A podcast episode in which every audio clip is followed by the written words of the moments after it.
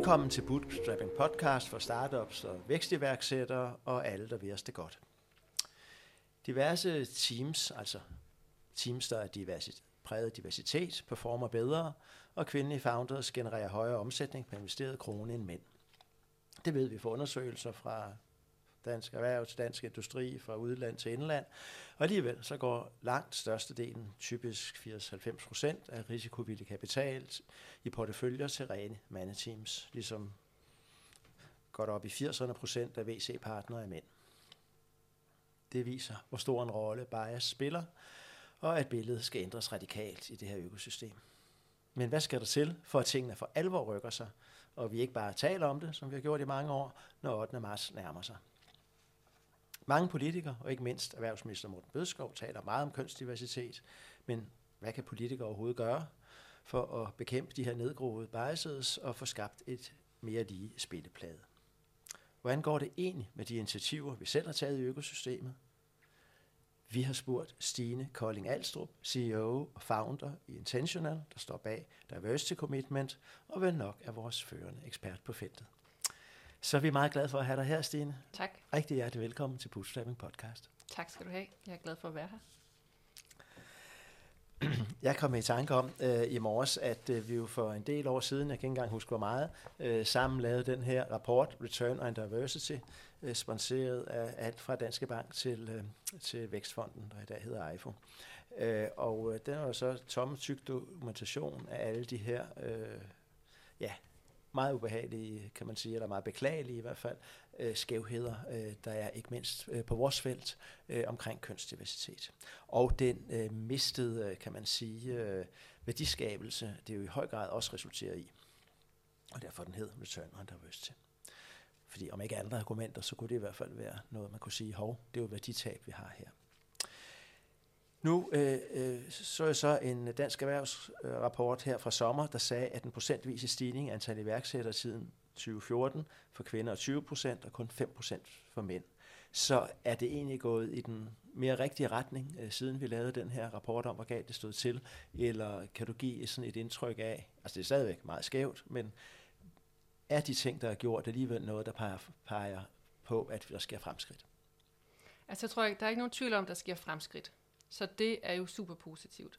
Og man kan sige, at da vi skrev rapporten, der, den er ligesom delt op i et why. Altså, hvorfor taler vi overhovedet om det her? Øh, og jeg kan heller ikke helt huske, hvornår den er fra, men måske 2020, 2021. Og der var der stadig mere behov for at tale om det her why. Det er der ikke mere. Alle ved godt, der skal gøres noget. Det kan være, at man har forskellige årsager til at ville gøre det, men alle ved godt, der skal gøres noget. Så det er jo ret vigtigt, fordi der er vi nået et rigtig stort skridt, at alle vil gerne gøre en forskel. Så tallene fra Dansk Erhverv, det er jo super positivt, det går i den rigtige retning. Mig bekendt så deres tal, det dækker alle, der starter virksomhed. Øh, så det er jo både folk, der starter en enkeltmandsvirksomhed, en håndværksvirksomhed, en frisørvirksomhed osv. Og man kan sige, at det vi har fokus på i vores arbejde, det er dem, der gerne vil skabe vækstvirksomheder. Det går også den rigtige vej, men det går langsomt. Øh, som du nævnte, så har vi øh, et, vi kalder det Diversity Pledge, et diversitetsløfte, hvor langt de fleste investorer, der investerer i startups, har skrevet under på det. Øh, og da vi startede det, der gik 95% af en venturekapital til male-only founding teams. De tal kommer fra Unconventional Ventures, den bruger vi rigtig meget. Øh, og det satte vi os så sammen med en række investorer og sagde, det er, ikke, altså, det er ikke det rigtige tal, det kunne alle godt blive enige om, men hvor kunne vi sætte snittet? Fordi det er klart, du kan ikke bare sige 50-50, potentialet skal også være der. Øh, og de data, vi kunne finde, var, at det var omkring 80% af startups, altså virksomheder med potentiale til at skalere, øh, havde mail-only founding team. Så der satte vi målet også for diversity commitment. Og det nåede investorerne faktisk i år 1, som var sidste år. Og i år, der hed det tal 72% Så kan man sige, at det er godt, det er det ikke. Altså 92 procent af alle de penge, der bliver investeret inden for diversity commitment i nye investeringer, det er sådan lidt teknisk, så de har ikke alle deres tidligere investeringer med, går til male only founding teams. Men det viser jo i hvert fald, at der er noget, der bevæger sig den rigtige vej. Det går ikke hurtigt nok, og dykker du sådan langt ned i tallene, og hvem ejer hvad, så bliver det endnu værre. Men det går den rigtige vej. Og det synes jeg, det er jo selvfølgelig super positivt. Vi har også en svær verdenssituation. Det kunne godt gå den forkerte vej, men det går faktisk den rigtige vej det er jo rigtig glædeligt, både at der er accept af, at det her det er en naturlig ting, det skal ske, man skal ikke sådan argumentere så meget for det, og at det trods alt bevæger sig lidt i den rigtige retning. Men det er klart, at det er, øh, vi kan ikke bruge tal fra det almene iværksætteri. Vi er nødt til at se på det her særlige økosystem, som jo meget har været båret af softwareudvikling, og som, det, og som hele rekrutteringsmæssigt og studiemæssigt og alt muligt andet har været øh, meget domineret af mænd.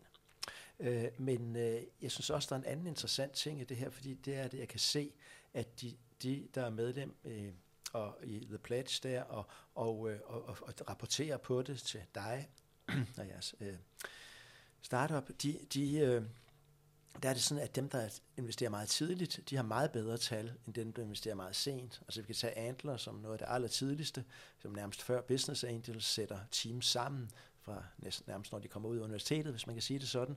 Øh, og, og der er de så trods alt nået op på en 30 procent, hvad der heller ikke er godt nok, men i det felt, men, men dog noget. Mens hvis vi tager den sene ende, seed capital, så er de nede på en 4-5 procent. Kan du prøve at sige lidt om, om de der forskelle, om øh, hvad der sker, hvad er det for tab, der sker på rejsen, er lige ved at sige? Altså man kan sige, det er jo både en god nyhed og en dårlig nyhed. Hvis vi siger, tager det i den gode nyhed, så kan man sige, hvis du ikke har noget deal flow, hvis du ikke har noget pipeline tidligt, så har du heller ikke mulighed for at få det med op. Og vi har, altså jo tidligere vi kigger, og vi har faktisk data endnu tidligere i den rapport, vi udgav inden sommerferien, for der har vi Fonden for Entreprenørskab med, så de kigger jo endnu tidligere, og der udgør male-only founding teams 54 procent.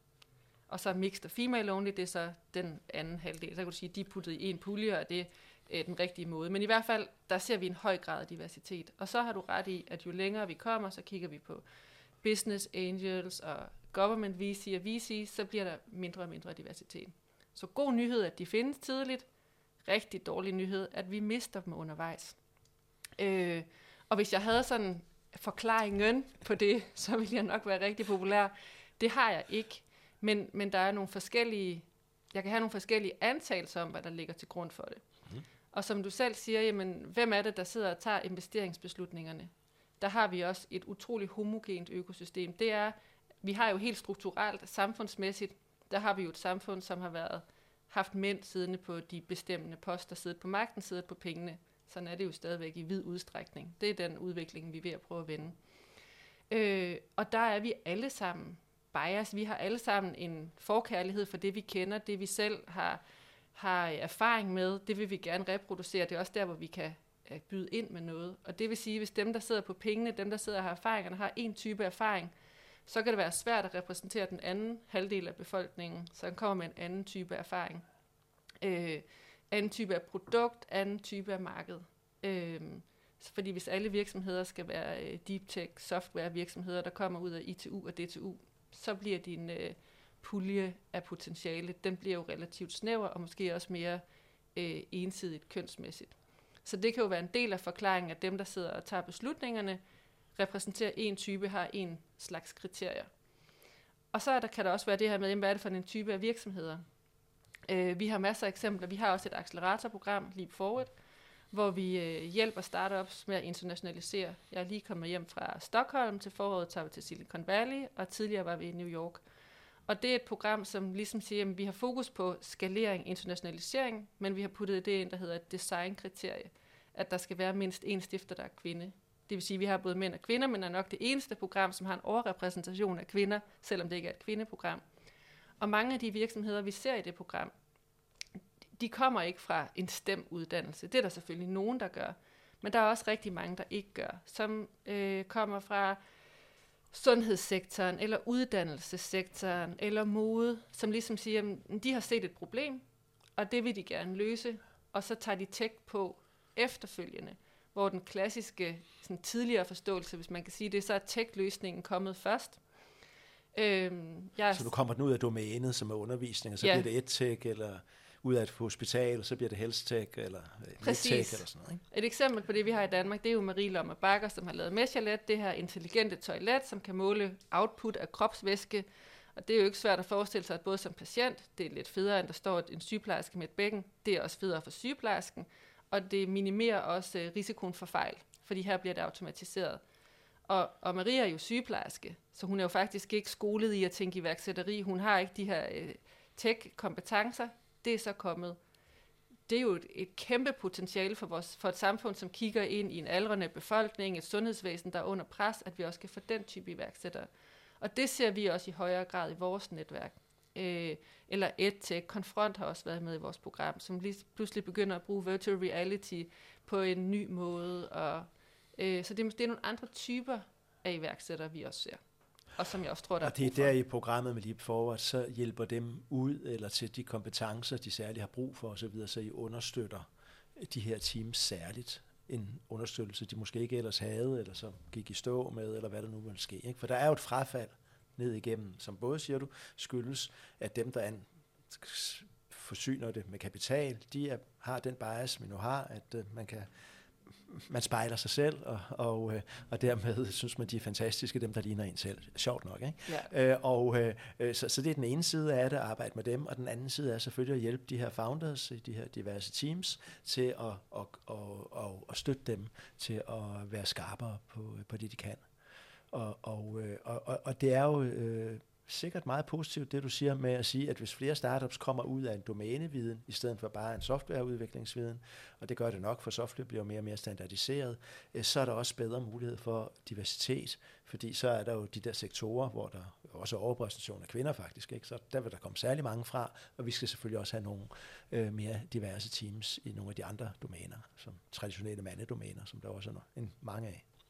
Ja, der kan jo være et sprog, man ikke taler. Altså, øh, det er også et tillært sprog for mig, at, at begynde at tale om cap table og vesting, og altså alle de her ting, som er en del af det, som fordi du har set et problem på din arbejdsplads, og du øvrigt var sygeplejerske eller skolelærer, og så skal du altså lære, hvordan Ja, så er der særlig meget at lære, fordi du er ikke gået på en institution som DTU, CBS og ITU, hvor man sådan set bliver trænet i de der ting Ja. i sit forløb. Ikke? Ja. Øh, så det er helt nyt for en. Ja. ja. Og det er så det, I hjælper med der. Det er en del af det, vi hjælper Ja, med ja. også, ja. Super spændende. Hvad kan vi gøre så ved den anden side der, de her, øh, fordi det er jo så en del af The Pledge og Diversity Commitment, at, øh, at vi også skal have kapitalsiden til at øh, agere, eller tage højde for de bias, de har, blive bevidst om dem, og, øh, øh, og, og prøve at se bort fra dem med investeringerne. Også jo fordi de går simpelthen glip af, af den return, de kunne have. Hvad gør I der? Altså man kan sige, en del af det er jo diversity commitment i sig selv. Fordi vi kan se det her med at sætte nogle mål op og forpligte sig til det, øh, det gør en forskel. Og målene, de, de er delt op i pengene, kan du sige. Hvor mange investeringer øh, laver du? Nye investeringer i antal, men også hvor mange penge. Det, man kunne jo godt forestille sig, at det også kunne blive skævt, at man så lavede rigtig mange investeringer i diverse teams, som så gik alle pengene alligevel til, til mændene. Øh, sådan er det ikke. Det er ikke det billede, der er. Men det, var, det kunne man godt forestille sig. Men så også, hvordan ser det ud i portføljeselskaberne? Fordi de er jo de virksomheder, som skal være fremtidens virksomheder. Så hvis vi ikke får diversitet ind i dem, så kan vi reproducere det, vi allerede har nu. Øh, og det kan vi faktisk se, der skal vi have fokus. For mig, der, da vi fik data, der var det blinkede det i neon for mig, at vi mangler diversitet i det, vi så har defineret som management teams og boards i vores porteføljeselskaber. De er stadig meget homogene. Og det er selvfølgelig også, fordi virksomhederne i høj grad er stiftet af mænd, men der har vi jo både som founders, men også som investorer en mulighed for at sige, når du sætter et board, så skal der være diversitet i det board. Når du hyrer din næste, din CFO eller CMO, eller hvad det nu er for en rolle, så har du jo mulighed for at sige, det kan godt være, at vi var tre mænd, der startede virksomheden, men sådan, bliver, sådan skal vi ikke skalere. Så det er også super vigtigt. Og så er der internt i egen organisation. Når vi kigger på hele organisationen, næsten uanset hvem det er, så har de tæt på 50-50. Så det kan man godt. Men når vi så kommer op i de lag, hvor man bestemmer, jo længere du kommer op, jo mindre diversitet er der. Og det er jo ligesom i traditionelle virksomheder, Det er det er helt det samme. fuldstændig, som vi Og ser. det samme gælder også bestyrelserne i det. Men, men øh, bestyrelser og boards og så videre, det er noget af det letteste at kompensere for. Ikke? Altså, der, det burde jo ikke kræve det helt store at sige, hov, her sidder vi tre mænd i bestyrelsen, eller fem, øh, behøver, og halvdelen af advokater, og kender hinanden. Kunne vi ikke lige øh, se lidt anderledes på det? Altså man kan jo i hvert fald sige, at man kan sige, at ens penge kan komme med nogle krav. Så hvis I vil have vores penge, så skal I leve op til det her. Og det behøver I måske ikke gøre i dag, men når I så øh, har skaleret med 10, 20, 30 mennesker, så skal vi se nogle andre tal, ellers så lukker vi kassen. Er der nogen, der siger det? Mm, Så jeg, hårdt, som du siger, eller så konsekvent, som du siger, det er ikke hårdt, men, men øh, jeg tror, IFO er dem, der er tættest på, øh, og jeg tror, de i nogle tilfælde øh, kigger på det. Jeg tør ikke lægge hovedet på blokken for det. Jeg tror alle sammen, de guider deres virksomheder. Jeg tænker godt, man kunne kridte banen lidt hårdere op. Øh, men, men det vi også kan se, det er, når man ligesom skal måle på de her ting og rapportere, så gør det jo en forskel. Fordi man bliver holdt op på det. Øh, og vi blev spurgt, da vi lavede Diversity Commit, jamen, hvad er jeres sanktionsmuligheder? Og de er absolut ingen. Vi har ikke nogen sanktionsmuligheder. Hvad skulle vi gøre, hvis øh, By Founders ikke investerede i according til målene? Det kan vi selvfølgelig ikke. Men det vi har fået gjort, som jeg tror vi er det eneste initiativ i verden, det er, at man deler, man har, der så kommer selvfølgelig en rapport, hvor man får en historie aggregeret, men der er altså også et afsnit per organisation. Så det vil sige, at du vil kunne slå op bag rapporten og sige, hvordan ser det ud for øh, seed, pre-seed, by founder, streamcraft osv. Og det er klart, det er en, en stor driver til at gøre en forskel. Ja, for det er det der netværkseffekt, og man kan ikke lige at tage sig dårligt ud i kollegernes øh, øjne. Sådan er det jo bare.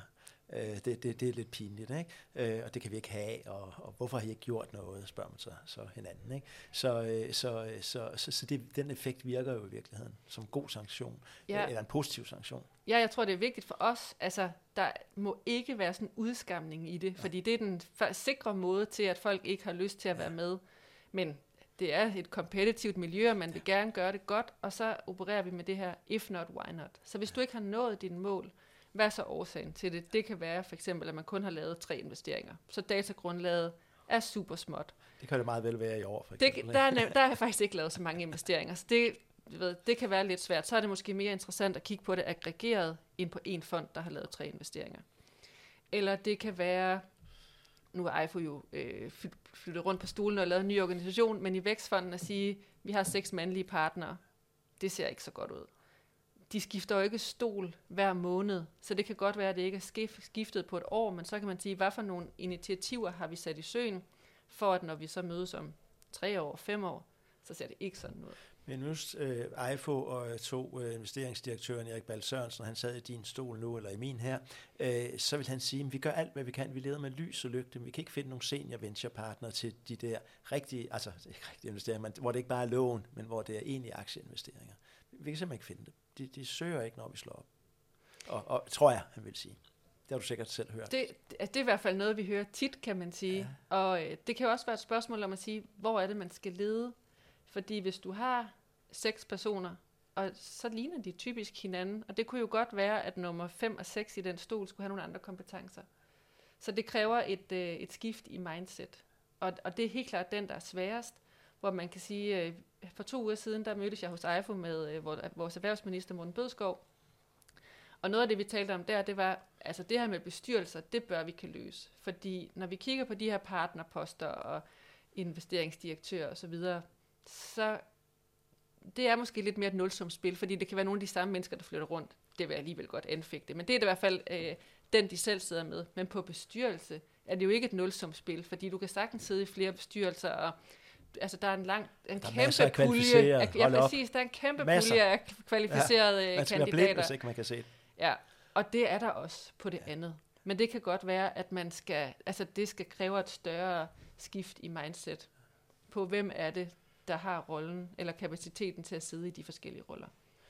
Nu har vi snakket om øh, foundersiden og hvad man gør for det. Vi har snakket om venture og så videre, kapitalsiden øh, af det, business angel og alle investorer, LP og så videre, øh, og de biases der. Nu nævnte du selv Morten Bødskov. Jeg kan ikke erindre en minister, måske hans forgænger, Simon Kollerup, øh, som har snakket lige så meget om kønsdiversitet. Det er som om hele den iværksætterreform, han nu har snakket om et år, den kommer kun til at handle om det. Nu overdriver jeg lidt. Men, øh, men, men det har været voldsomt, og det er jo selvfølgelig voldsomt godt i en vis forstand. Øh, men, men kan man ikke også få sådan lidt, ah, men hvad kan, medmindre han indfører kvoter, øh, det er selvfølgelig, det tror jeg ikke på, han vil, eller kan få igennem. Men øh, så, øh, så, øh, så er det vel begrænset, hvad politikerne egentlig kan gøre, andet det er godt, de snakker om det. Eller hvad? Og hvad sagde I til ham? Øh, hvad siger I til ham, når I har møder med ham, som I jo har? Fordi han har jo også brug for forslag.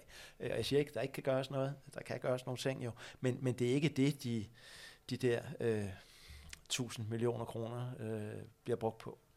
Nej, og man kan sige, nu sagde du selv kvoter, og det var, vi var et, øh, en lukket gruppe på omkring 30, der mødtes med ministeren, så der, altså, der gik folk lidt mere til stålet, end, øh, end, jeg sådan, end det plejede. Det var, altså, det var høfligt og mega spændende, men sådan folk var mere direkte. Og der var kvoter helt klart, klart op at vende, som et redskab. Og i virkeligheden havde du spurgt mig, måske bare for et år siden, så ville jeg have sagt, at jeg er imod kvoter. Det er jeg egentlig principielt stadigvæk, men jeg tror godt, det kunne blive nødvendigt for ligesom at få lavet en ketchup-effekt. Så kunne man have kvoter midlertidigt, så man ligesom For en fik- periode, så man kommer Ja. op på et niveau, for eksempel. Ja, det, vil, det tror jeg altså virkelig vil flytte ting. Øh, så det var op at vende, og nej, det altså, var ikke noget, jeg sådan, han sådan tænkte, eller sådan sagde, det ser vi lige rundt om hjørnet. Det tror jeg ikke, vi kommer til at ske. Jeg tror, det vil gøre en forskel. Øh, så, er der, jamen, så er der det med pengene. Øh, regeringen kommer jo også med en masse penge ud i det her. Stil krav med de penge, I kommer med.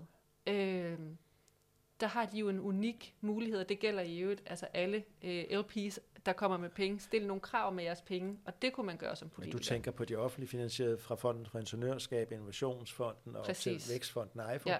øh, at de skal stille øh, meget kontante krav på det her felt, fordi det vil være, så vil man trække resten af markedet med, og de er inde i meget store dele af, af, af det her felt, ikke? Med, med, med forskellige typer af lån og kapital. Ja, og der har, der, har, altså, der har de jo bare en unik position til at kunne stille krav til deres penge. Det synes jeg, de skulle gøre. Øh, og så er der det her med uddannelse. Øh, hvis man ikke er på øh, de rigtige uddannelser, så bliver du ikke eksponeret for iværksætteri, eller i meget mindre grad. Øh, og jeg tror, hvis vi gerne vil have løst de samfundsmæssige udfordringer, vi står overfor, som er i alle mulige forskellige facetter, så skal vi tænke iværksætteri langt bredere, end vi gør i dag. Så det skal vi have ind, så alle i langt højere grad bliver eksponeret for, øh, for iværksætteri.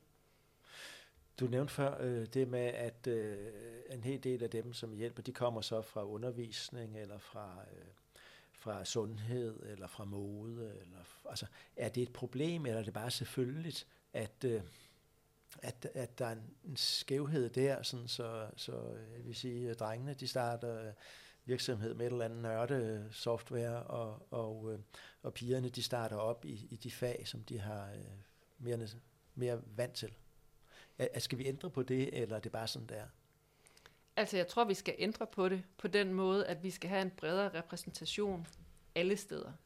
Øh, og vi skal gøre det attraktivt alle steder. Man kan jo se for eksempel, der er rigtig mange projekter, der har fokus på piger og kodning. Og når man begynder at gøre det på en anden måde, taler et andet sprog, laver projekterne anderledes, så er pigerne lige så interesserede i kodning, som drengene er. Det er bare nogle andre ting, de tænder på. Så det skal vi helt klart have gjort noget ved. Øh, synes jeg, det er et problem, at vi får en masse startups fra de her andre typer, eller fra servicefag, det synes jeg, vi skal se som en gave. Og jeg synes, vi skal øh, få langt flere til at tænke over, når de står ude i de her øh, problemer, som de ser hver eneste dag, og som er tidskrævende og tunge, øh, at de kan komme med løsninger, så vi kan forbedre det. Så, så det er et ja og et nej, fordi vi skal selvfølgelig have langt flere på alle mulige forskellige øh, steder. Men jeg synes, vi skal øve dem i at tænke iværksætteri også. Det tror jeg, vi alle sammen vil have stor glæde af. Og måske give dem nogle nemmere vilkår. Nu kom øh, Marie Lommer Bakker kom i gang, fordi det var en konkurrence. Hende og en øh, kollega vandt, som jeg tror, det var Københavns Kommune, der havde lavet den. Det var det. Øh, mere af det. Ja. Og så var det kun, så faldt den ene fra, og der er også noget med det der farvel til fast løn, og du ved, det er ikke for alle. Men det var så for den ene af dem. Så kunne vi få flere ud af, sætte nogle flere initiativer i søen, hvor vi kunne få flere ud af busken, som kan løse udfordringer for os alle sammen. Det synes jeg, det vil være et kæmpe plus. Jeg kan huske, at øh, Natasha Friis Saksberg fra IT-branchen øh, øh, her i, i Bootstrapping sagde, øh, jeg vil ikke sige, hun, hun sagde, at vi overfokuserer på køn, men, øh, for det vil hun nok ikke sige, men, øh, men det der med, at det, hvorfor er det hele tiden kønsdiversitet, vi snakker om. Øh, I andre lande, der snakker de jo, hvor der også er raceforskelle og nationale forskelle og forskellige baggrunde, og der er jo også altid aldersforskelle i hvert fald, øh, kan jeg snakke med om. Øh, hvor, hvorfor er de, vi så fokuseret på kønsdiversitet, og hvorfor er det det, du primært arbejder med? Altså, jeg tror bare, det er så langt, vi er nået. Jeg synes, de andre parametre af diversitet er rigtig, rigtig vigtige. Så kan man sige, at vi har ikke et så multikulturelt samfund, som man for eksempel har i England, og så vi er egentlig et ret homogent samfund. Men sådan som samfundet ser ud, burde jo afspejle sig. Og jeg har da helt klart også samtaler med iværksættere af anden etnisk herkomst, som siger, at det er også rigtig svært, og det er ikke kun for kvinder, det er også mændene. Jeg talte med en, der rykkede til London, han kunne ikke finde øh, pengene her. Øh, så det er også super vigtigt. Og jeg ved også, at alder er noget, der bliver talt rigtig meget om nu, fordi hvis du er under 25, så er du uerfaren, og hvis du er over 40, så begynder du at blive lidt outdated, og det er altså et relativt snævert spænd. Og hvis du så lægger kønsparametret oveni, så starter de fleste kvinder virksomhed i midten af 30'erne.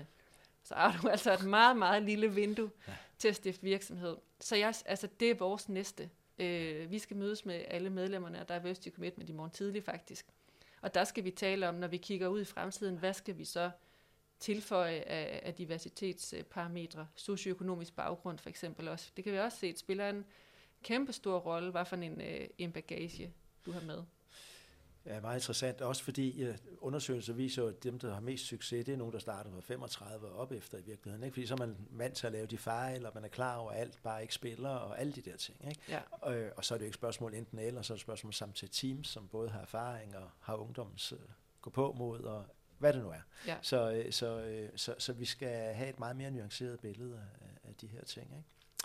Øh, det synes jeg er meget prisværdigt, at I har taget de her initiativer og gjort så meget for det, øh, og har sådan succes med det, som I jo faktisk har.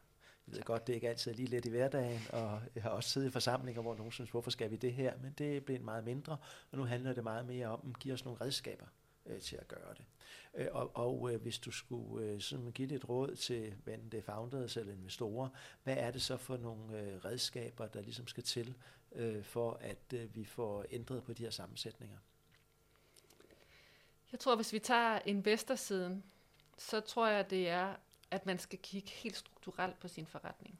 Der har i bedste mening været en masse bias-træning, fordi så har man ligesom så man prøvet at gøre noget, som et eksempel. Og nu viser forskning, at det kan faktisk gøre ondt værre, fordi så føler man, at nu er jeg blevet bedre, og så er vi ligesom ude over det. Men det ligger jo i os alle sammen, i alt hvad vi gør. Så det er, at man skal gennemgå sine processer, sin organisation med en tættekam og gøre det nemmere for sig selv. Altså man skal putte de her benspænd ind. Øh, jeg har lige selv ansat en til vores team, og øh, i og med, at vi står og prædiker inclusive hiring til investorerne, så ville det være lidt hul, hvis vi ikke selv gjorde det.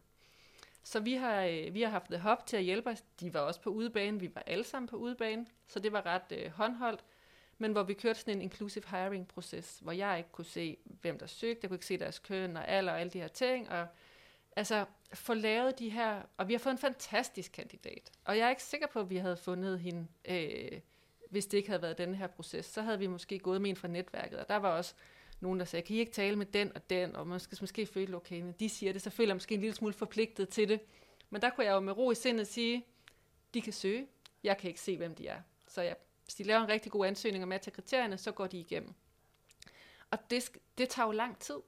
Men det er det, der skal til, at man gennemgår, hvad, hvor har vi nogle beslutningsprocesser, og så får bygget det ind. For vi kan ikke eliminere det ved at tage et kursus det skal bygges ind i de ting, vi laver. Ja, det skal ind i systemerne, og når man for eksempel rekrutterer, som det eksempel er, så skal det være indbygget i det. Og ja. i stedet for, at man sidder, nu er vi før inde på det der bestyrelse, om jeg kender du nogen, der er gode, ikke? Ja. det er jo sådan, det foregår. I stedet for bare at opstille kriterierne, og så sikre, at man tager højde for at analysere de forskellige ting, og så videre, og så videre i hele processen. Ja. Øh, og det er jo ikke sådan, det foregår oftest. Nej.